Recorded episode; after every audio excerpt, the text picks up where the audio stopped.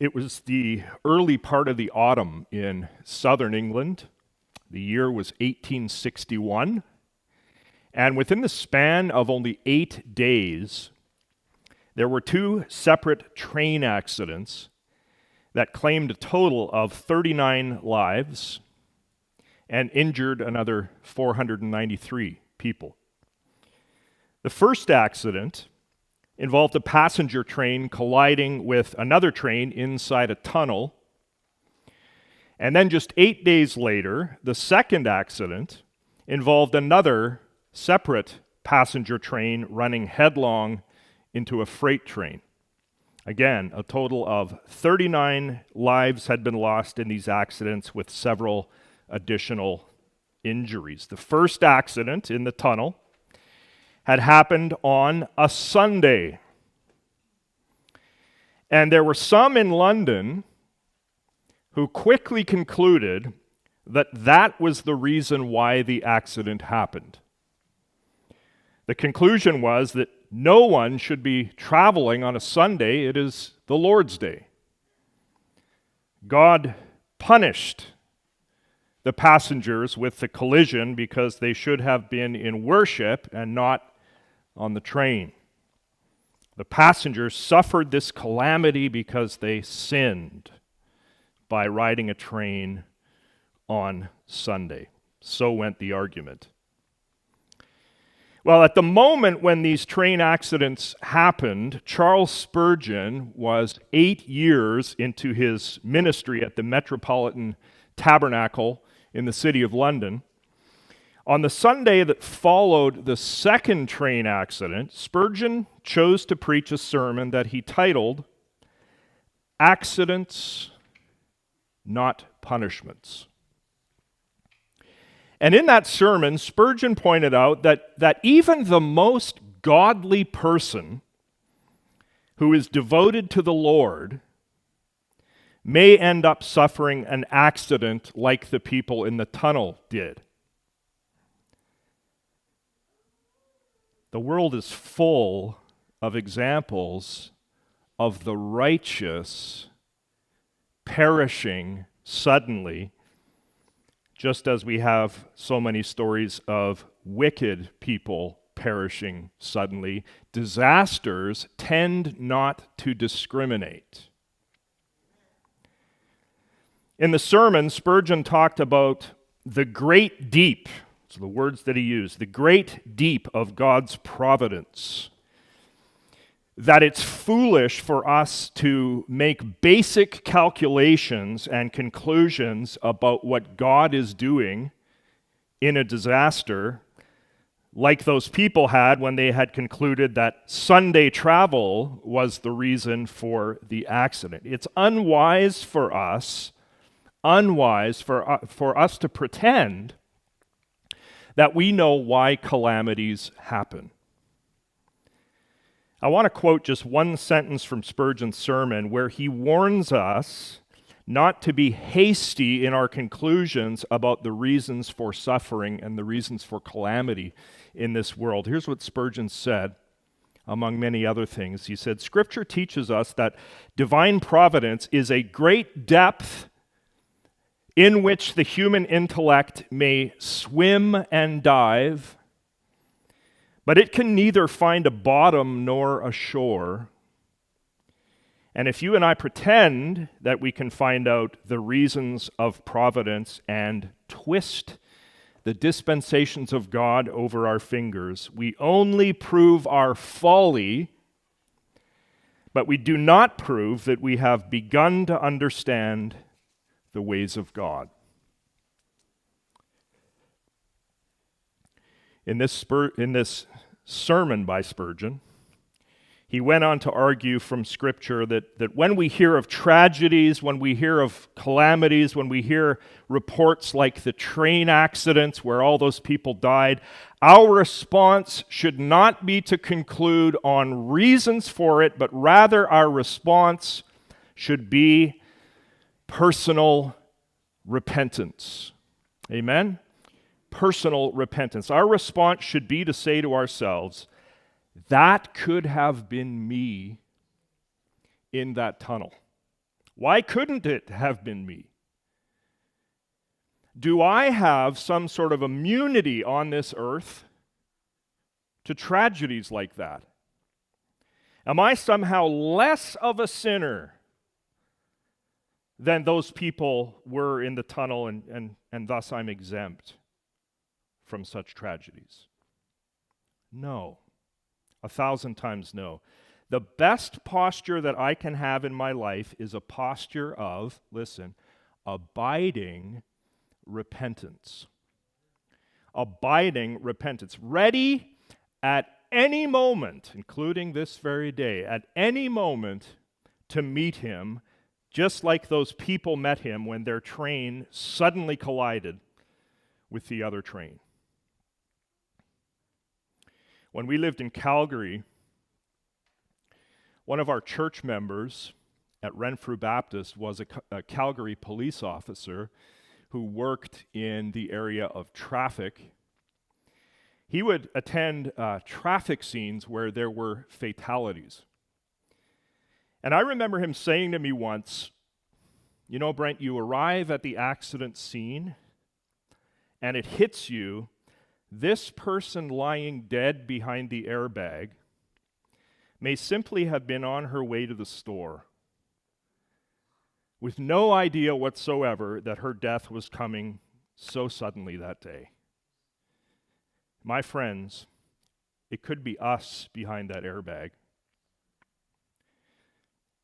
Us in the train tunnel. We live, we must live as Christians, we must live every hour in a posture of repentance before the Lord, ready to meet Him whenever our hour to meet Him will come. And it will come unless He comes back first. Jesus has been heading resolutely toward Jerusalem since the end of Luke chapter 9. One day, on his way to Jerusalem, he was preaching to a crowd, and some in the crowd spoke up suddenly and they told Jesus about the Galileans whose blood Pilate had mingled with their sacrifices. So get the scene. He's in a crowd, he's preaching, and suddenly these people tell him about this. Now, get this, friends. Here is a crowd of people listening to Jesus preach on Jewish territory that is currently occupied by the foreigner Pilate and his government. So, attitudes toward Pilate were already very negative. People were fed up with Rome. They were fed up with Rome's occupation of their land. The word Pilate had already left a very bad taste in everyone's mouth. And now here come these people talking to Jesus, essentially pouring gasoline on a fire that's already burning. They raise this story of an atrocity that Pilate has committed against Galilean Jews. Now, we don't have any specific details about the precise event that had happened, but we can surmise that as these Jewish people in the story, as these Jewish people had been offering up their animal sacrifices in the temple, Pilate had ordered some of his men to go in suddenly and cut them down right in that moment so that their blood was shed on top of the animal blood. This was a total outrage. This was a monstrous act on the part of Pilate. And now you can feel the crowd around Jesus at this moment getting riled up and getting agitated. Jesus is there listening. Jesus is Galilean. Jesus is heading toward Jerusalem in this moment, where this atrocity had presumably taken place. It seems clear here that the ones who are giving this report, what do they want? They want Jesus to be as outraged as they are. They want Jesus to condemn Pilate in the harshest possible terms and then get on with the revolution toward these Romans. Down with the Romans. Jesus, if your national loyalty is anything at all, then lead the charge and let's go right now to Jerusalem and whip these Romans. But now, watch this, friends. Somewhere in that phrase, that phrase that reads, they told him about the Galileans. Somewhere in that phrase, somewhere in that part of their reporting, these reporters apparently had mentioned something about the slain Galileans deserving what they got because of their sin. Because that's precisely what Jesus picks up on in his response now in verse 2. Watch this. Jesus here, he's not interested at all in fomenting a rebellion against Pilate. He wants to address something instead that these reporters have said as they described the Galileans. Verse 2 And he answered them, essentially, wait a minute my reporter friends. Do you think, you honestly think, that these Galileans were worse sinners? Get that? Than all the other Galileans because they suffered in this way. Are you saying, my reporter friends, that these Galileans slain by Pilate suffered in this way because their sin was particularly heinous. Are you taking the same erroneous position that Job's friends Eliphaz and Bildad did when they suggested to Job that his suffering must have come because of his sin? Are you taking the same position that my disciples did when they concluded that the man born blind must have been born that way because either of his own sin, because of that, or possibly because of the sin of his parents. Are, are you taking that position? Do you think these Galileans were worse sinners than all the other Galileans because they suffered in this way? What's Jesus doing here? He's putting his finger on the faulty theology of the reporters. And he says in verse 3 no, I tell you. No. It's not that these Galileans suffered this atrocity because they were worse sinners than the rest, but, Jesus says, and listen to what he says, unless you repent, you will all likewise perish. Whoa. The concern of Jesus Christ our Lord here is our repentance. Are you with me?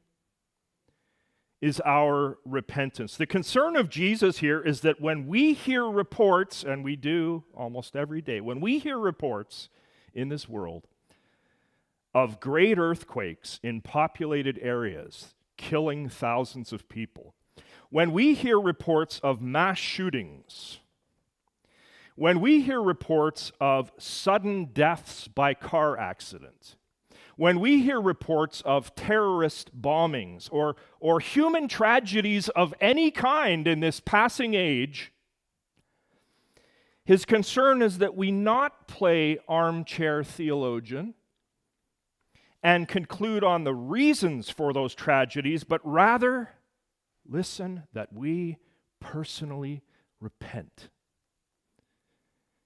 That's the order of the day that we repent. That seeing those tragedies, hearing of those tragedies, we turn from our sin and turn toward God. Amen? What is it to repent? To repent is to change the whole orientation of our life to change the direction of our life. Darrell Bock has put it like this quote, repentance is not an emotion or a mere mental assent to a proposition.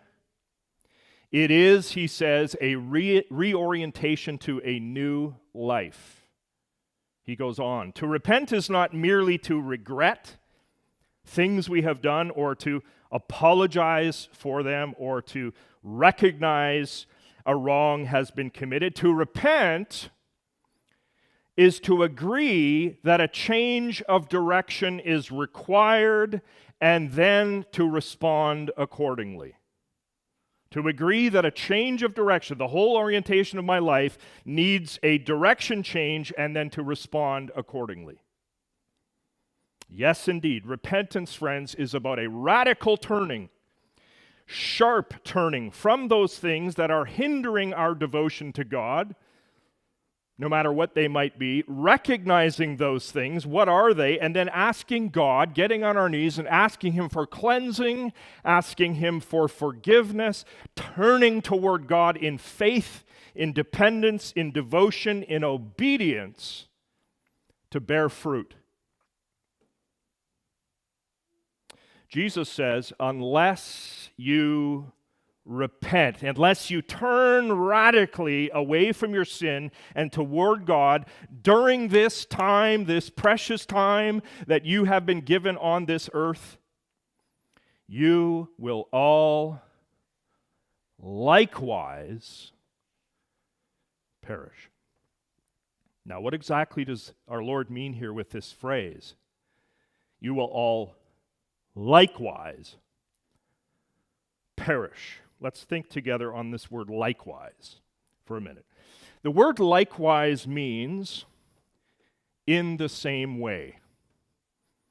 In the same way. So then, is Jesus saying that unless we repent, we too will die in the same way as the Galileans? We will all be offering up our animal sacrifices, and the Romans will come in and approach us and kill us.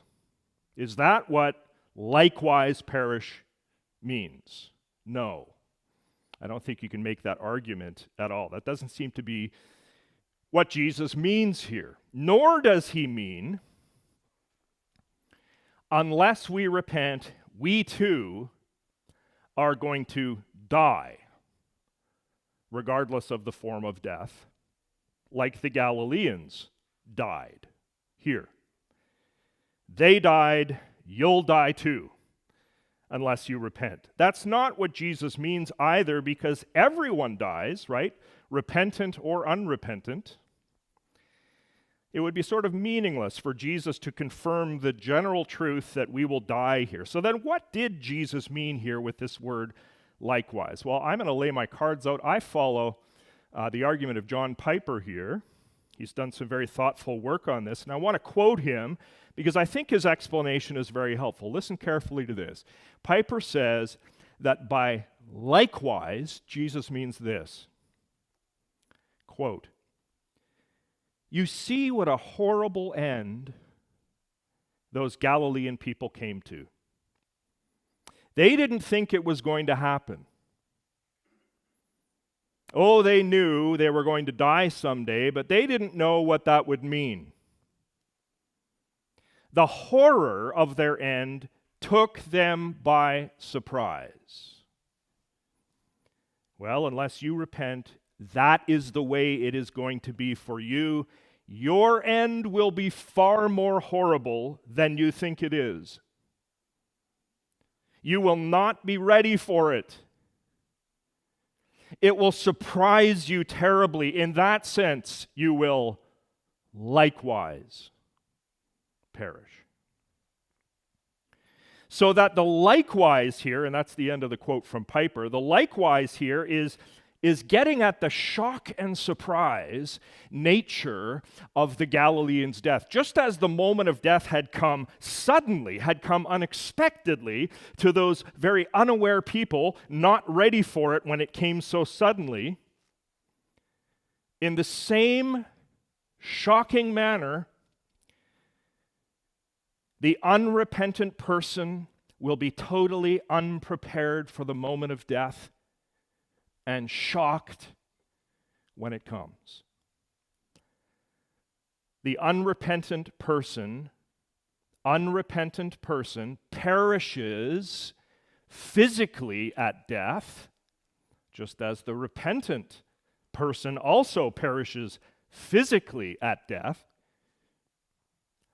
But for the unrepentant person, the perishing, listen, the perishing won't stop at physical death. For the unrepentant person, there is what Scripture calls, in Revelation, the second death. There is the judgment of God upon dying that sends the unrepentant person into the eternal, eternal condition of being separated from God. This is eternal punishment, hell. My friends, Jesus calls each and every one of us who are yet drawing breath in this lifetime to repent. It makes no difference who you are. If you are a person who does not turn from your sin and toward God in this lifetime that you have been given, you will experience a shocking hour upon your physical death. I'm just the messenger today. You will perish eternally. And so the heralding from this pulpit today is to repent. That's really the message. Unless you repent, you will all likewise perish. This, this is the response that Jesus gives to those reporters who had brought the atrocity report of Pilate killing the Galileans. Those Galileans, they were not worse sinners than the rest, and your personal focus must not be on whether they were worse sinners or not. Your focus, whenever you hear of such tragedies taking place around you in this world, your focus must be squarely on your own personal repentance. That's where you need to go.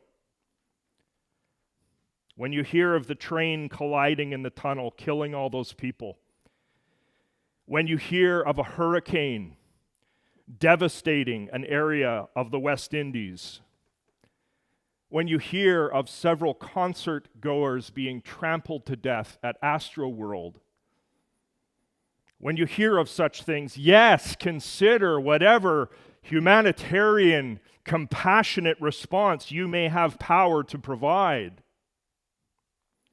But you must also ask yourself very seriously Am I ready in this very hour to meet my Maker? Am I somehow immune from such tragedy happening to me? And have I, in fact, repented of my rebellion against God and turned to Him for the eternal life that He offers me in His grace so that I will not perish after I die, but live eternally with Him in His presence where there are pleasures evermore? Watch what Jesus does in verse 4 now he brings up a second tragedy story to add to the first one about Pilate killing the Galileans. He says, Or those 18 on whom the tower in Siloam fell and killed them.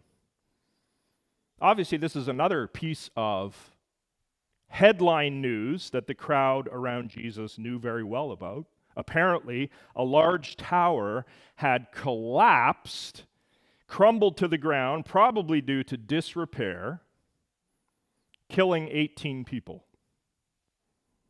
Jesus asks here Do you think that those 18 people were worse offenders than all the others who lived in Jerusalem? Again, what's Jesus doing here? What's he saying? He's saying when you see catastrophes and calamities happening around the world that claim lives, you are not to concern yourself with the degree of sin in those people who died, as if maybe they deserved the calamity more than other people. Not the degree. Rather, concern yourself with the presence of sin in your own life and repent. And Jesus repeats in verse 5 exactly what he said in verse 3 No, I tell you, no. Those 18 who were crushed by the falling tower were not worse sinners than the rest. But what? Unless you repent, you all will like, likewise perish. Again, friends, for the unrepentant, death will come with a big shock as they find themselves eternally separated from God. When you hear of calamities, repent. Calamities are a call from God in His grace, a call from God to you to repent, to get right with Him. And then Jesus, watch this, he connects everything that he's just said with a four verse parable beginning at verse 6. Let's read the whole parable in one breath. He says, This is the parable. Man had a fig tree planted in his vineyard, and he came seeking fruit on it and found none. And he said to the vine dresser, Look, for three years now, three years, I have come seeking fruit on this fig tree, and I find none. Cut it down. Why should it use up the ground? And he, the vine dresser, answered him, Sir, let it alone this year also until I dig around it and put on manure, fertilizer. Then, if it should bear fruit next year, well and good. But if not, you can cut it down. Now, as Jesus tells this parable, I think it's quite obvious that he is basing it on the first seven verses of Isaiah chapter 5. The basic picture in Isaiah 5, verses 1 through 7, is a picture, listen, a picture of God planting a vineyard and tending the vineyard, but getting only bad fruit out of the vineyard. And so God's response to the yield of bad fruit in Isaiah 5 is to destroy the vineyard and make it a wasteland.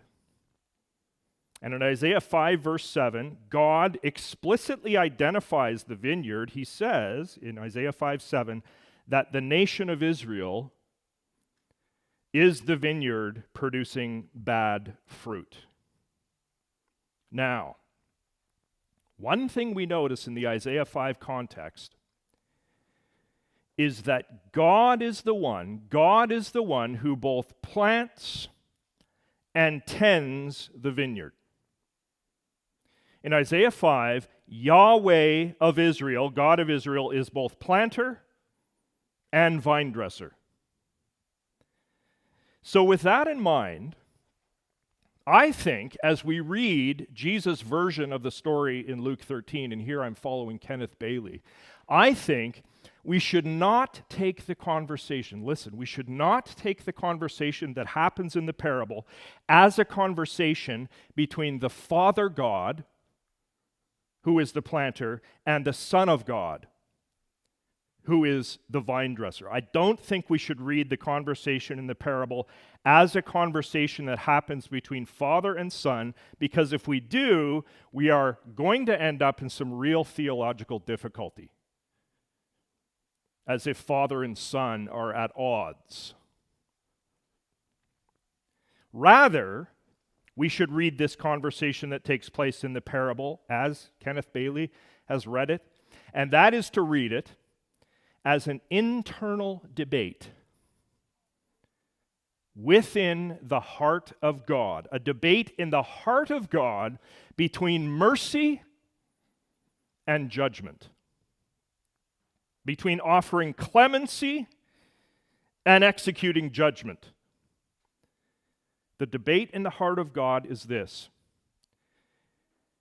Will I cut down the fig tree in judgment for its lack of fruit? Or shall I leave the fig tree planted in the earth in my mercy, giving it additional help, in the hope that it will yet bear fruit? The parable, I think, represents this internal dialogue in the heart of God Himself. Now, do we have scriptural warrant for making such an argument? Yes, I think we do. In Hosea 11, verses 8 and 9, we listen in in that passage as God debates within himself whether judgment or mercy should be handed out and given. In those two verses of Hosea, God mentions both the compassion that he has for his people and, in the same breath, the burning anger he has for his people. Compassion and burning anger. In the Hosea passage, God wonders aloud what he should do with his people. And in the end, compassion wins out. Amen? mercy wins out. Though God might have come very well in his wrath on his disobedient people, he ended up exercising compassion, exercising mercy.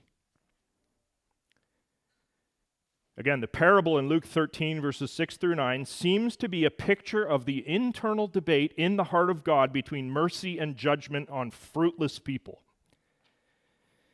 And what we end up with in the parable, as the parable closes, the final two verses, what we end up with is the mercy of God, right at the end of the parable, the persevering patience of God. Oh, hallelujah for that. The persevering patience of God with fruitless people. Now, listen, let's walk through this. Typically, when you planted a fig tree, in the ancient Near East, you would allow uh, the little sapling to grow for three years. You would leave it completely alone. Three years of growth. Then, for another three years, you would continue to leave it alone. Because for those next three years, any fruit on your fig tree was considered forbidden. According to Leviticus 19, verses 23 and 24, no fruit on the tree was to be accessed, considered holy until the seventh year of the tree's existence. So, in our parable, then, when in verse 6 the man comes seeking fruit on the tree and finding none, that's at least the seventh year of the tree's life, because in Israel you didn't seek fruit on the tree until year seven. And then when he says in verse 7, he sought fruit on the tree for three years. Notice. That means he sought fruit in year seven, first year of seeking, year eight, and year nine. And still nothing. After nine years since the planting of the tree, there was still zero fruit on the tree. And so it was altogether reasonable, wasn't it? Altogether logical to simply cut the tree down, get rid of the thing. Nine years to bear fruit is enough time. Nine years to show productivity is enough time. Now it was time to lay the axe. You think of John the Baptist, the axe is already laid at the root of the tree. To lay the axe to the tree and chop it down now after nine years, why not? But the other side of God's heart, represented in the vine dresser, says, No, I won't touch this unfruitful tree. Oh, the mercy of God. I won't touch this unfruitful tree. I'm going to delay even longer. I'm going to dig around the tree and I'm going to put on fresh fertilizer in one last effort to get fruit out of it. And if by year 10 there's still no fruit, then fine, I'll chop it down. But, but right now, even though it might not make any sort of logical sense, I'm going to remain optimistic, expectant, even with the nine years of nothing. I'm going to remain hopeful for fruit for one more year. Come on, tree. Give me those figs. Now, friends, can you see in the parable? I hope you can see the big theme of delay, delaying, giving more time, the persevering patience of God. Well, in the original Isaiah 5 context, there had been no grace for the unfruitful vineyard. In Isaiah 5, there's just the promise to destroy the unfruitful vineyard. But in Jesus' version, in Luke 13, we have this grace. I hope we see it this grace that is extended. There is more time given for fruit bearing. There is a delay afforded for what? For repentance. You and I, my friends, are given time as unfruitful trees to bear fruit, to repent, to turn to God, to come into a real and vibrant relationship with Him, to abandon self interest, to reorient ourselves to God centeredness. We are afforded time in this life, precious time by a merciful God to turn from our moldy bread sinfulness to the steak and lobster banquet that is Jesus Christ. And the calamities and the disasters and the tragedies that happen all around us in our short life, lifespan, they are all calls to us to repent and to bear fruit in keeping with repentance. God gives us unfruitful trees every nutrient, every bit of fertilizer that is required in order for us to bear fruit. He's done it all. He gives us power and He gives us mercy and He gives us leniency and He gives us time to show productivity for Him and for His kingdom. And so, my friend, the question is how is He finding you this very day? Is He finding you bearing the fruit of worship? Worshipful toward Him, praising Him for His faithfulness? Is He finding you acting in grace and benevolence and chesed toward your neighbor? Out of a thankful heart for the grace that you yourself have received. Are you bearing fruit? Are you engaged in works of mercy? Are you weeping with those who weep and pointing them toward the Savior Jesus Christ? Are you bearing fruit? Is the fruit of the Spirit evident and obvious in your life? Love, joy, peace, patience, kindness, goodness, faithfulness, gentleness, and self control. Are you bearing fruit? Or are you using up the ground that God has planted you in? Remember our parable. Why should this unfruitful tree use up the ground? God gives us each time in this life to show fruitfulness for Him, having been given everything we need from Him in order to bear fruit. Please remember this morning, please remember that God has every right of proprietorship over your life. He created you, He owns you, and one day you will return to Him. He has every right to expect fruit from each and every one of us. And we must also remember this hard truth that God owes us nothing but the axe. Each and every one of us is under sin. As he declares in Romans 3 9, none is righteous, no, not one. What we deserve from God is the axe, his condemnation, his rejection, his retribution on our sin. That's what God owes us. But in his Son, we ought to be shouting in worship. In his Son, what he holds out to us is what?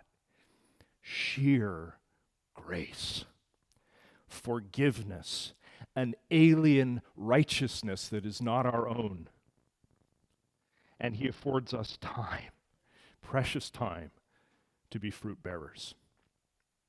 I need to make it clear that for the unrepentant person, it won't be like this forever. God's judgment and his chopping down won't be delayed forever. Time will run out. And so now is the time, my friend, if you haven't already done so, to bring your empty nothingness to God, to his throne, and to repent.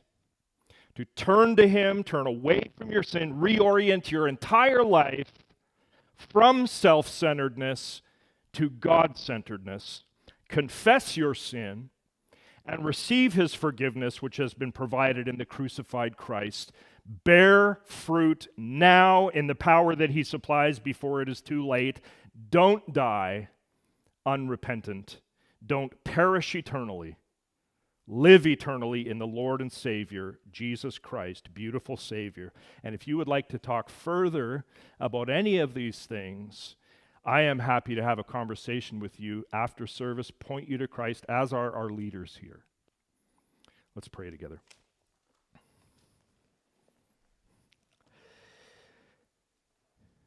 Father in heaven, I rejoice because so many sitting in this sanctuary, perhaps the majority, have repented have turned to you and away from sin and are walking with you in a vibrant relationship of faith each and every day, Lord. But there may be one or two or three or several, either here today or watching online, who have not turned from self to God, have not come and receive the forgiveness that has been afforded them on the cross of Christ. So I pray, Lord, that by your Spirit's power that you would be pleased to bring others into the fold even today, into your family. We pray these things and may you be glorified today. Amen.